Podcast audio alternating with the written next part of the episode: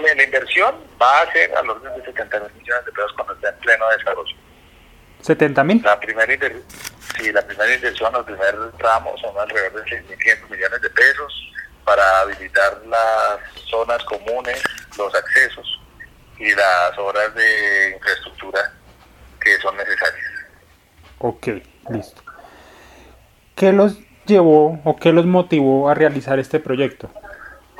Mire, nosotros somos eh, el, grupo nuestro dentro de sus eh, dentro de sus portafolio de negocios tiene un negocio de construcción.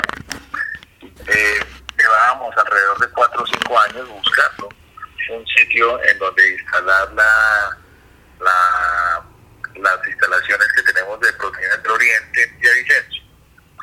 Eh, al encontrar este terreno, nos animamos a generar un parque industrial, porque vivimos en carne propia la falta de oferta para un parque industrial en la zona.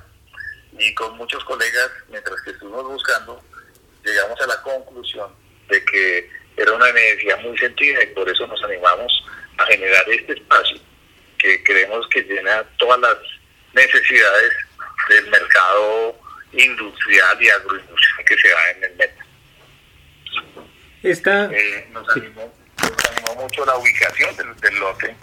Es un lote que es eh, tiene una capacidad logística hacia el Casanare, hacia